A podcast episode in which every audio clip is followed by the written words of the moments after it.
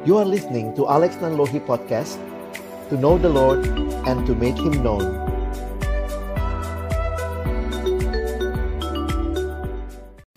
Mari Bapak Ibu, Saudara yang dikasihi Tuhan Malam ini sama-sama kita berdoa Sebelum kita membaca merenungkan firman Tuhan kami datang dalam ucapan syukur di hadapanmu ya Tuhan malam hari ini Tuhan berikan kesempatan kami merayakan kelahiranmu. Sungguh satu anugerah yang besar bagi kami Di tengah-tengah situasi yang tidak mudah bagi kami semua. Tetapi seperti pujian yang kami naikkan bahwa di tengah badai sekalipun Penyertaan Tuhan tidak pernah meninggalkan kami. Karena itu malam hari ini sama-sama kami datang dan memuliakan Engkau dan kami juga rindu ya Tuhan untuk belajar akan kebenaran firman-Mu. Kami berdoa biarlah waktu kami membuka firman-Mu, bukalah juga hati kami. Jadikanlah hati kami seperti tanah yang baik. Supaya ketika benih firman Tuhan ditaburkan boleh sungguh-sungguh berakar, bertumbuh, dan juga berbuah nyata di dalam kehidupan kami. Berkati baik hambamu yang menyampaikan, setiap kami yang mendengar, Tuhan tolonglah kami semua. Agar kami bukan hanya menjadi pendengar-pendengar firman yang setia, tapi mampukan dengan kuasa pertolongan dari rohmu yang kudus, kami dimampukan menjadi pelaku-pelaku firman-Mu di dalam hidup kami. Bersabdalah ya Tuhan, kami umat-Mu sedia mendengarnya. Di dalam satu nama yang kudus, nama yang berkuasa, nama Tuhan kami Yesus Kristus, kami menyerahkan pemberitaan firman-Mu. Amin. Shalom, selamat malam Bapak, Ibu, Saudara yang dikasihi Tuhan. Rasanya uh, luar biasa ya melihat bagaimana Tuhan tetap mengasihi, memelihara kita dan malam hari ini walaupun hanya melalui uh, layar kita bisa bertatap wajah dan kita bersyukur ya. Saya bersyukur kepada Tuhan melihat Bapak Ibu Saudara sekalian yang biasanya kita ketemu langsung begitu ya. Tapi kali ini tetap Tuhan beri kesempatan melalui media teknologi yang Tuhan sediakan. Selamat menyambut Natal bagi kita semua. Firman Tuhan malam hari ini kita akan pikirkan bersama di dalam tema Come to Worship Him. Ini tema yang diberikan dari panitia buat kita sekalian dan kiranya juga menjadi satu kenyataan hidup dari setiap kita yang mengalami kasih dan anugerah Tuhan. Bagian firman Tuhan yang akan kita renungkan sudah dibacakan tadi di dalam Injil Matius pasal yang kedua ayat yang pertama sampai dengan ayat yang ke-12. Saya tidak akan mengulang membacanya tapi nanti sembari kita melihat bagian per bagian saya akan mengajak kita melihat ayatnya kembali. Saya mulai dengan pertanyaan ini Bapak Ibu sekalian ya.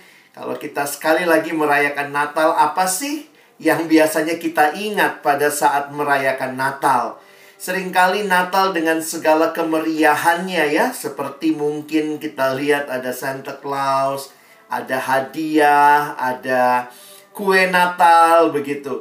Tapi ada yang kemarin bertanya kepada saya, kenapa sih Tuhan izinkan kita melalui situasi yang sulit seperti ini? Secara sederhana saya jawabnya, uh, ini mengingatkan kita sebenarnya apa sih yang paling penting pada waktu kita merayakan Natal. Karena kali ini kita merayakan Natal mungkin tidak seperti biasanya. Kita masuk dalam situasi yang sulit, tidak bisa bertemu, bertatap muka, mungkin biasanya tukar kado.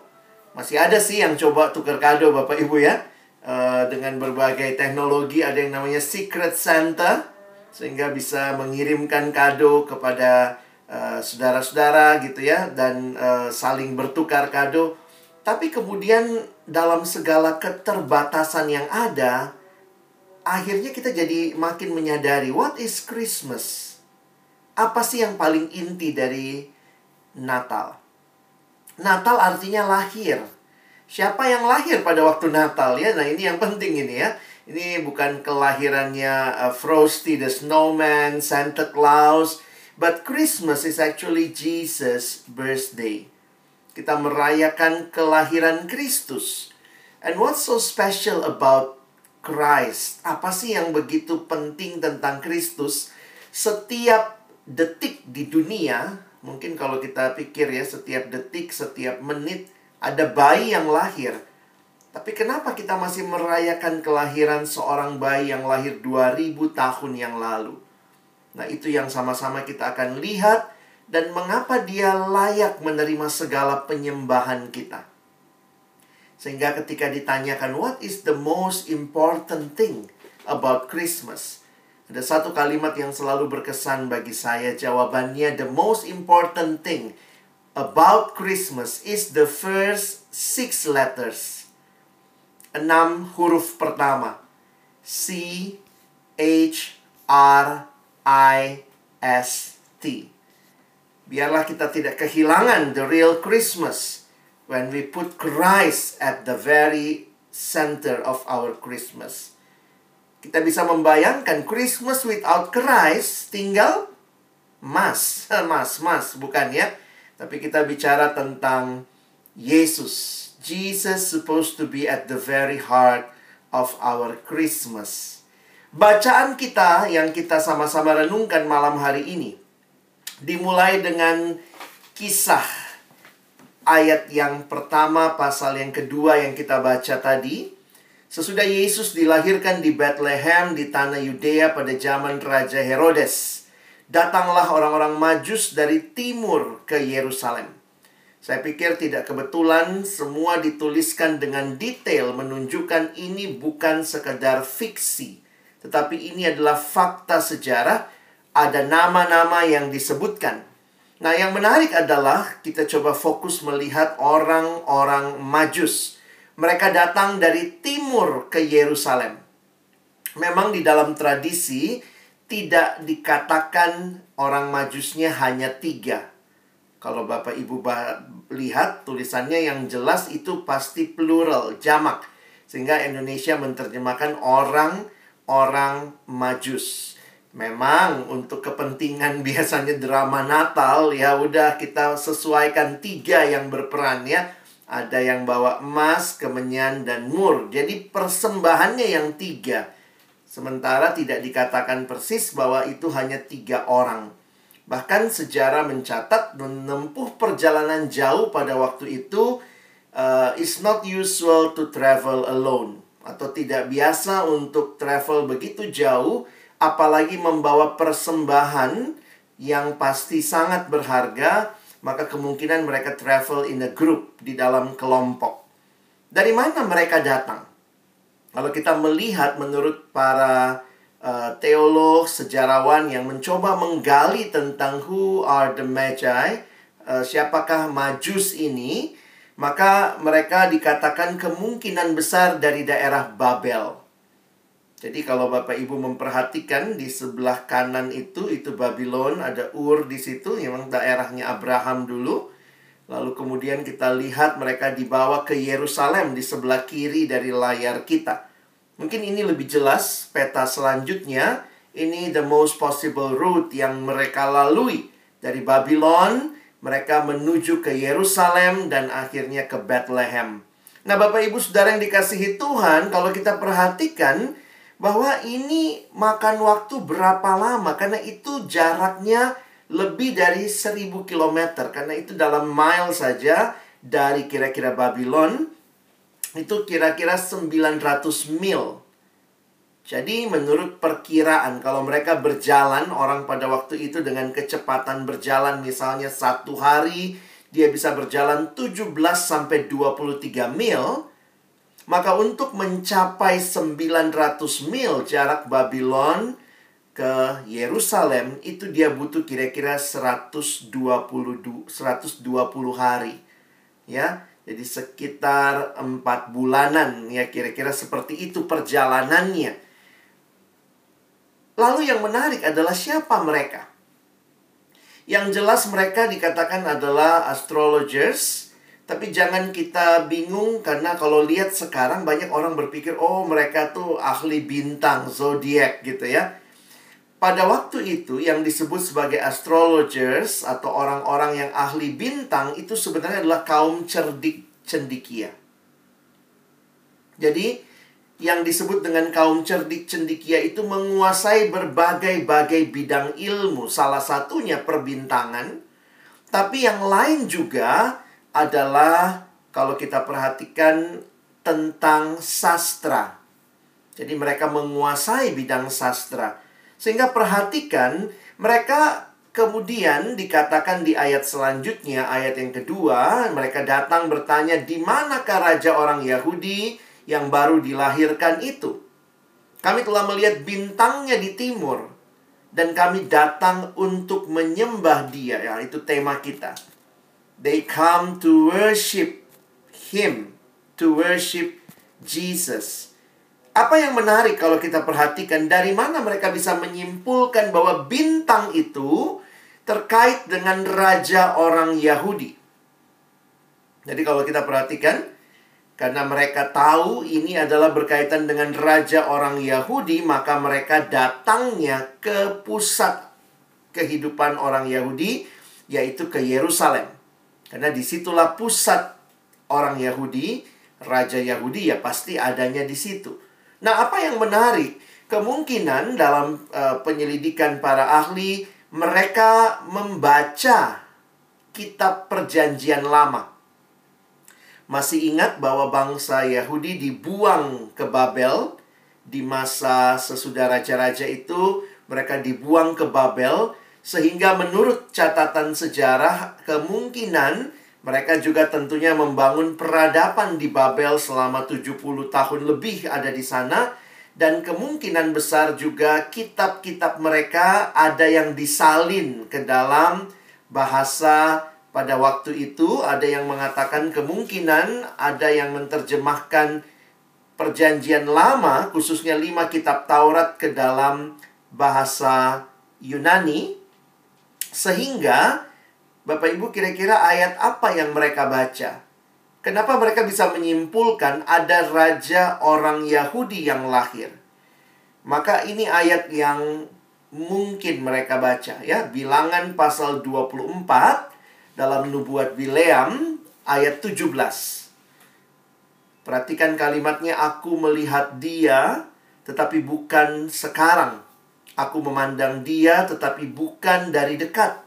Bintang terbit dari Yakub, tongkat kerajaan timbul dari Israel dan meremukkan pelipis-pelipis Moab dan menghancurkan semua anak Set.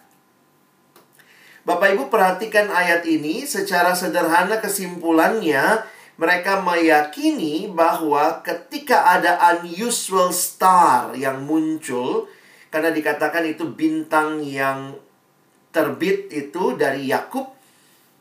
A star shall come from Jacob. Jadi dari nubuat itu, mereka orang-orang terpelajar yang mungkin membaca perjanjian lama, kemudian mereka mengikuti bintang itu dan mereka datang ke pusat agama Yahudi yaitu Yerusalem. Nah, Perhatikan apa yang mereka tanya. Sekali lagi jadi menarik ya. Di manakah dia raja orang Yahudi? Bapak Ibu dalam Injil Matius sebenarnya hanya ada dua kali Yesus disebut raja orang Yahudi. Satu di pertanyaan para majus di pasal 2 ayat 2 itu di bagian awal Injil Matius tetapi muncul juga di bagian akhir Injil Matius ketika dia disalibkan.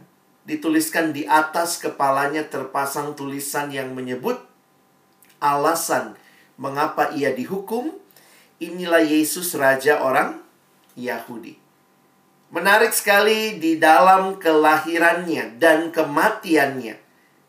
Di dalam Injil Matius dicatat Yesus Raja orang Yahudi.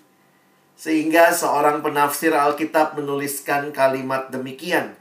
Baik kelahiran maupun kematian Yesus ternyata membuat orang Yahudi gelisah. Itu yang ditulis di ayat yang ketiga kalau kita baca tadi.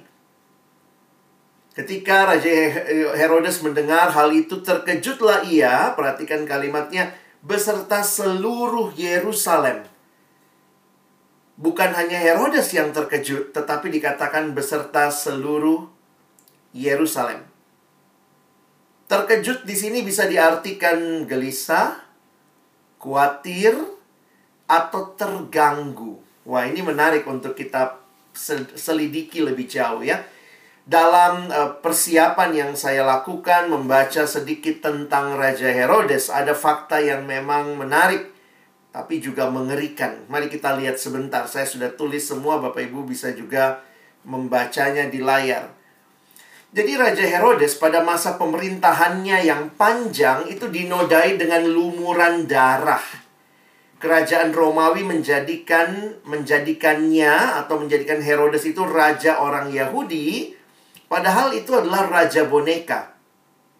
Kenapa?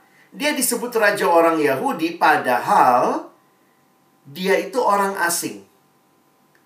Bapaknya seorang Edom dan ibunya seorang putri raja Arab Herodes sama sekali tidak punya hak atas tahta sebagai raja orang Yahudi. Tapi dia diangkat oleh pemerintah Roma menjadi raja boneka. Nah, perhatikan sebentar bahwa akibat akibatnya tahta Herodes itu sangat goyah. Dia hidup ya, ini Herodes ini dia hidup dalam ketakutan terhadap pesaing. Dituliskan dia menderita paranoia berat jika ia melihat orang yang dianggap atau dicurigai sebagai pesaingnya, orang itu segera dihabisinya. Jadi memang catatan sejarah tentang Herodes ini sangat kelam. Lihat sejarahnya. Sejarah mencatat dia membunuh istrinya, Marian, ibunya Alexandra, dia bunuh tiga putranya, Aristobulus, Alexander, Antipater, ia membunuh lebih dari setengah anggota Sanhedrin. Itu jumlah anggota Sanhedrin kira-kira 70 orang. Setengahnya dia bunuh. Dan banyak yang dia bunuh juga termasuk pamannya, saudara sepupunya, dan kerabat lainnya. Ngeri sekali orang ini. Sehingga Yosefus, seorang sejarawan Yahudi, dalam catatannya menyebut Herodes sebagai monster yang tidak punya belas kasihan. Kalau Kaisar Agustus bahkan mengatakan lebih aman menjadi babi Herodes ketimbang menjadi putranya. Karena itu akan dibunuh oleh dia. Jadi Bapak Ibu Saudara waktu melihat catatan tentang Herodes ini saya bisa membayangkan betapa paniknya Herodes ketika mereka orang Majus itu datang dan bertanya, "Di mana raja yang baru dilahirkan itu?" Sehingga dituliskan di di ayat tadi, Terkejutlah ia beserta seluruh Yerusalem. Wow, saya sedang membayangkan bahwa pada waktu itu Herodes ini kalau bisa kita bayangkan Bapak Ibu sekalian ya, mungkin dia kumpulin gitu ya, istrinya gitu. Siapa yang baru melahirkan? Mana katanya ada raja? Jadi kemudian dia begitu gelisah, dia khawatir, dia terkejut. Apa yang dia lakukan? Kalau bicara tentang orang Yahudi, ya harus tanya sama expertnya. Karena itu dia bukan orang Yahudi, dia tidak terlalu mengerti keyahudian sebenarnya secara kitab suci, maka dia kumpulkan semua imam, kepala ahli Taurat bangsa Yahudi, lalu dimintanya keterangan dari mereka. Di mana Mesias akan dilahirkan? Ayat yang kelima mengatakan mereka berkata kepadanya di Bethlehem di tanah Yudea. Karena demikianlah ada tertulis dalam kitab Nabi. Kitab Nabi apa yang dimaksud? Ayat yang keenam menggemakan apa yang ditulis di dalam kitab Mika. Mika 5 ayat 1. Ini yang kita baca di dalam ayat 6 ini menggemakan apa yang ditulis di dalam Mika 5 ayat 1. Tetapi engkau, hai Bethlehem Efrata, hai yang terkecil di antara kaum-kaum Yehuda, daripadamu akan bangkit bagiku seorang yang akan memerintah Israel yang pemerintahannya, yang yang permulaannya sudah sejak purba kala, sejak dahulu kala. Bapak Ibu Saudara yang dikasihi Tuhan, saya memberikan catatan dari reaksi Herodes. Sebenarnya reaksi Herodes itu seperti apa sih kok panik amat begitu ya? Tapi kalau kita perhatikan reaksi Raja Herodes, imam kepala, ahli Taurat dan tadi bahkan dikatakan penduduk Yerusalem terhadap kehadiran Kristus ini bukannya respon dari manusia berdosa ya, dari kita semua mewakili cerminan manusia yang telah jatuh dalam dosa. Manusia di dalam dosa selalu merasa dirinya lah segala-galanya. Tapi manusia selalu lupa. Lupa bahwa dirinya bukan Allah. Dirinya bukan raja. Saya pikir sejak kejatuhan manusia dalam dosa kita melihat manusia selalu takut kalau ada yang menjadi raja atas hidupnya. Karena di dalam dosa sebenarnya manusia berkata akulah rajanya. Jadi kalau Bapak Ibu perhatikan ini realita yang mengerikan sekali. Roma 3 ayat 23 mengingatkan kita karena semua orang telah berbuat dosa dan telah kehilangan kemuliaan Allah. Perhatikan, di dalam dosa istilah yang dipakai salah satunya dalam bahasa Yunani dipakai kata hamartia. Missing the mark. Tidak mencapai sasaran. Orang kalau memanah Bapak Ibu ya, Harusnya kan yang kena tuh bidang panah yang paling tengah tuh. Tapi ketika meleset dari sasaran, that is sin. Harusnya manusia yang dicipta ini memuliakan Allah. Harusnya dialah menjadi pusat daripada hidup kita. Tapi dosa, manusia meleset dari sasaran. Yang jadi utama malah aku, yang paling penting adalah aku. How do you spell sin? Dalam bahasa Inggris sin is S I N. Sehingga ada yang mengatakan what is sin? Sin is the I in the center. Dosa adalah aku yang paling utama, aku yang paling jadi fokus. Yang paling penting adalah aku puas, aku senang, aku untung, aku aman, akulah segala-galanya. We miss the true satisfaction harusnya di dalam Tuhan. Harusnya dia pusat segala-galanya, harusnya dia yang dimuliakan. Di dalam dosa manusia merasa dirinya lah segala-galanya. Jadi saya pikir pertanyaan yang sama kalau diajukan kepada kita. Ada raja lain. Wow, itu disturbing.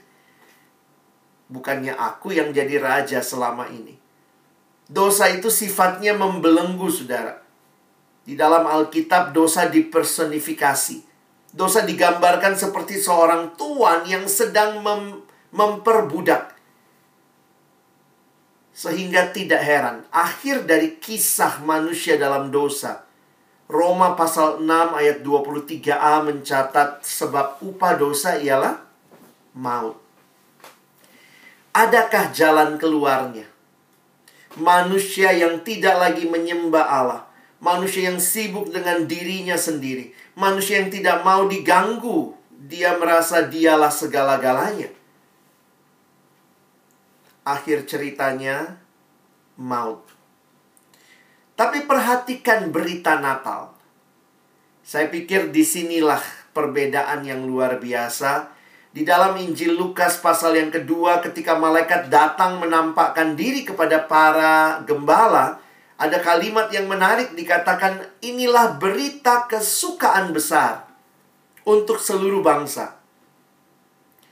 Kenapa kelahiran Kristus dikatakan berita kesukaran besar untuk seluruh bangsa? Karena tadi kita sudah mendengar berita duka cita terbesar untuk seluruh bangsa yaitu semua manusia berdosa. Sometimes untuk tahu what is the good news, we really need to know what is the bad news.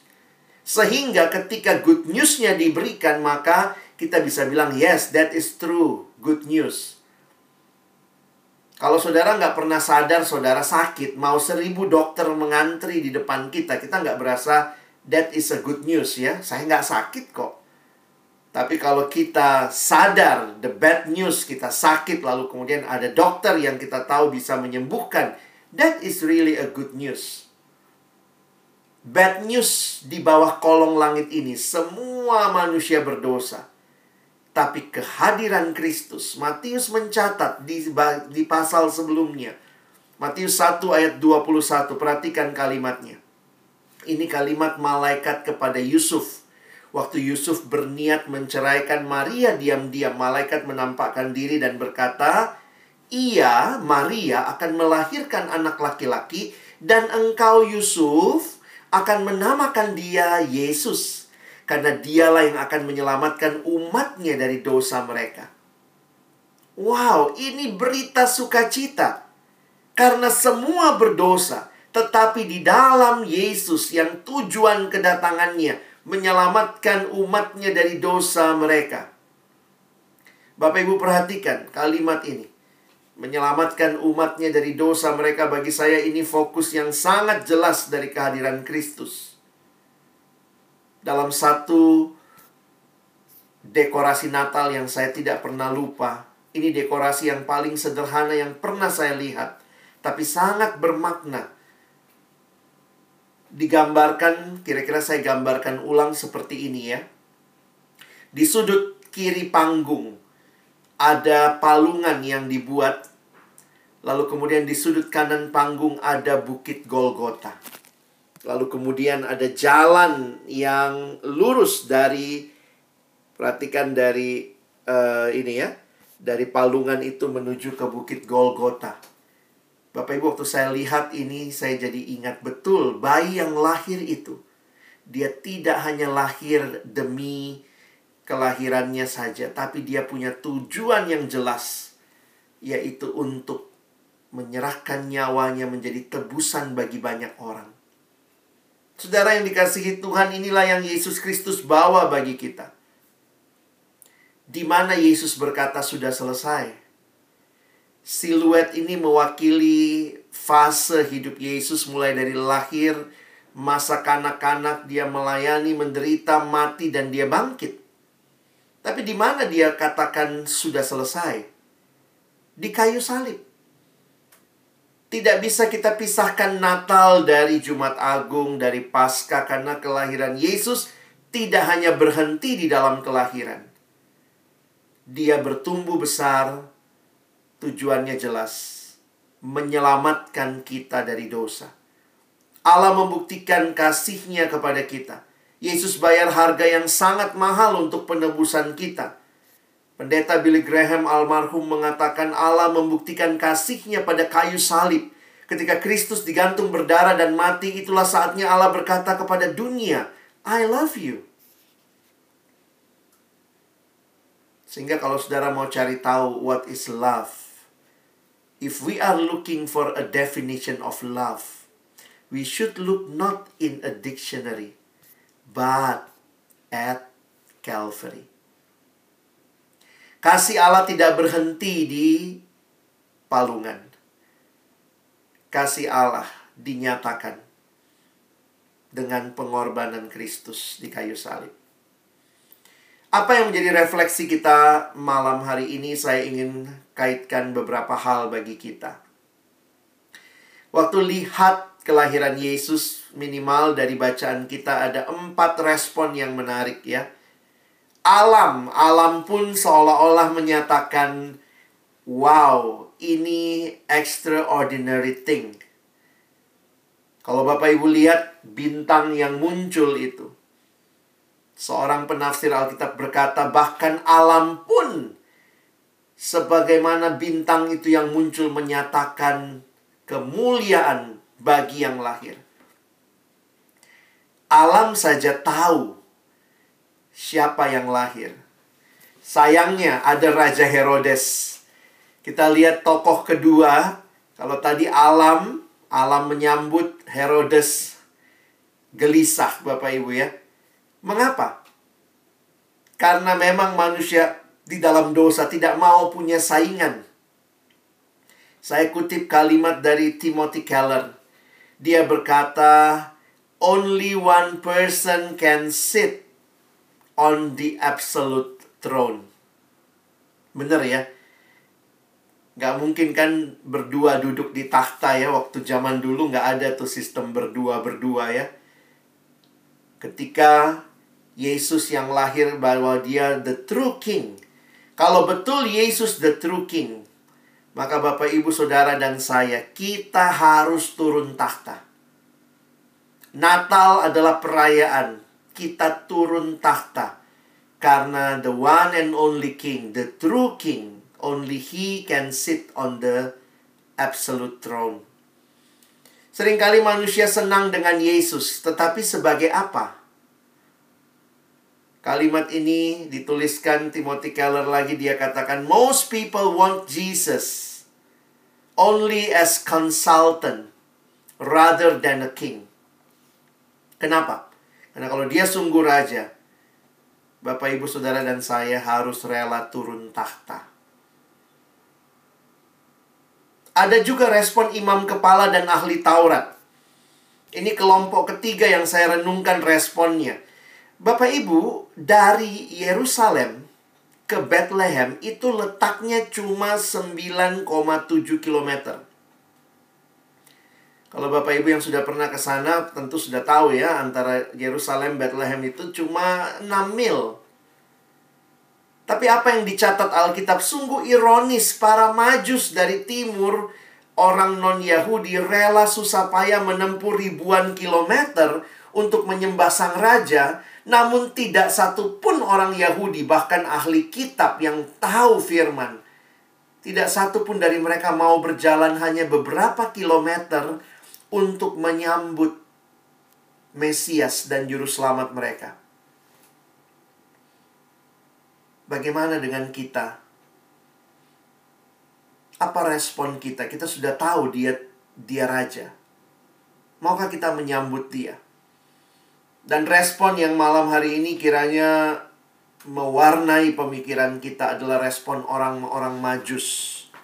Kalau kita lihat ya, bagaimana mereka berangkat ayat 9 dan lihatlah bintang yang mereka lihat di timur itu mendahului mereka hingga tiba berhenti di atas tempat di mana anak itu berada. Ketika mereka melihat bintang itu sangat bersuka citalah mereka. Maka masuklah mereka ke rumah itu melihat anak itu bersama Maria, ibunya, lalu sujud menyembah dia. Lalu dia buka ha tempat harta bendanya mempersembahkan kepadanya emas, kemenyan, dan mur. Bapak Ibu, ini persembahan yang juga sebenarnya unik ya. Satu sisi emas menunjukkan bahwa ini mulia. Yang lahir mereka hayati, yang lahir ini raja. Kemenyan juga biasa di dalam upacara mereka pakai dalam ibadah-ibadah. Tapi mur ini sebenarnya cukup menarik karena mur ini dikaitkan dengan apa yang biasanya dipakai di dalam kematian untuk membalsem orang pada waktu itu. Jadi tiga persembahan ini sebenarnya unik juga kapan-kapan kita bahas begitu ya. Tetapi jangan lupa bahwa sebenarnya ini menggenapkan apa yang sudah dinubuatkan. Secara ajaib, bintang itu menuntun mereka kepada bayi Yesus. Hal ini menggenapkan nubuat yang disampaikan 700 tahun sebelumnya dalam kitab Yesaya. Ini nubuatnya.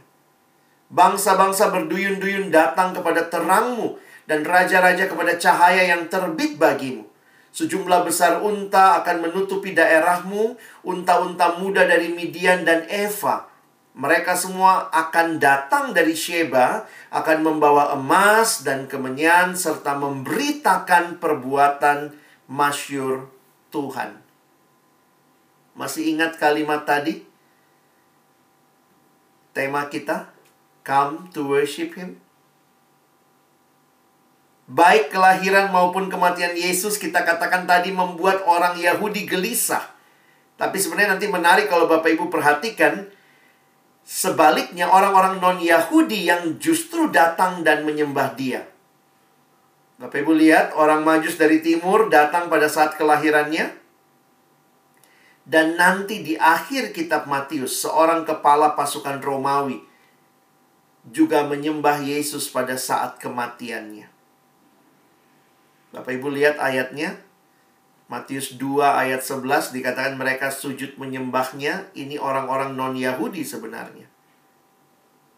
Menarik juga ditulis di akhir Injil Matius waktu Yesus mati. Ada kepala pasukan, jelas dia bukan orang Yahudi, dia kepala pasukan Romawi. Tapi waktu dia lihat semuanya dia berkata, "Sungguh ia ini anak Allah." Sehingga pertanyaannya bagi kita malam hari ini. Ketika saudara dan saya sudah mengenal Yesus, kita hari ini merayakan kelahirannya dan kita tahu kita dapat cerita yang utuh kita bukan kayak orang majus yang hanya da tahu kelahirannya. Kita bahkan sudah lihat kelahirannya, kehidupannya, kematiannya, kebangkitannya. Dia sungguh-sungguh raja. Pertanyaannya bagaimana kita meresponinya. Biarlah seperti tema malam hari ini. Let us come to worship him. Mari datang memuliakan Dia, dan kalau hidup yang memuliakan Dia itu kita alami, tentunya ada transformasi dalam kehidupan. Saya pikir orang yang hidup memuliakan Tuhan, tentunya hidupnya akan selaras dengan kehendaknya Tuhan. Waktu Bapak Ibu hari ini merayakan Natal, biarlah kehidupan kita menyembah Tuhan dinyatakan di dalam kehidupan keluarga kita kehidupan pekerjaan kita, kehidupan kita di dalam masyarakat kita menyatakan penyembahan kita kepada Tuhan. Sehingga pertanyaannya, kalau orang lihat hidup kita yang sudah alami Natal, apakah hidup kita dinilai sebagai hidup yang mempermuliakan Tuhan? Atau mungkin mereka bilang, kayak gini mah bukan hidup mempermuliakan Tuhan, itu hidup yang mempermalukan Tuhan. Saya pikir menyembah Tuhan bukan hanya bicara di dalam ruang ibadah. Menyembah Tuhan bukan hanya bicara waktu kebaktian, tapi seluruh hidup yang sudah berjumpa dengan Kristus. Biarlah menyembah Dia dan menyatakan, "Sungguh Engkau mulia." Natal kita rayakan sekali lagi. Tapi apakah sungguh Yesus sudah jadi raja satu-satunya? Kalau dia raja, saya turun tahta. Dulu kehendakku, sekarang apa yang jadi kehendaknya?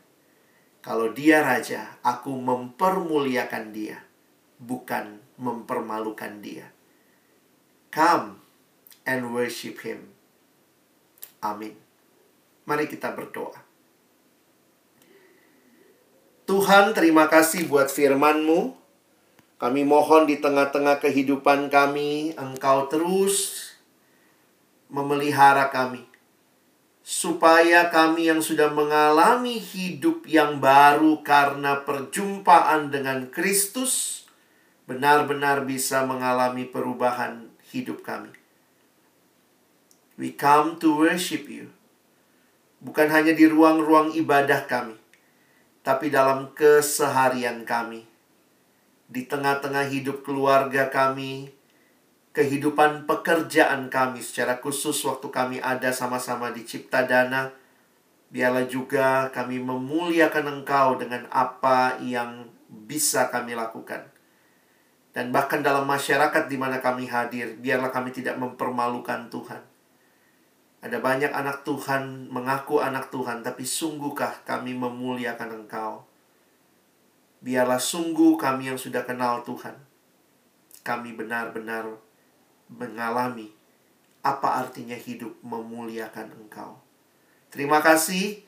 Biarlah Natal sekali lagi bagi kami bukan sekadar perayaan, tapi sungguh-sungguh Natal adalah perubahan. Bukan lagi hidup yang berpusat pada diri, tapi hidup yang mempermuliakan engkau Raja di atas segala Raja. Kami bersyukur buat firman-Mu. Dalam nama Yesus kami berdoa. Amin.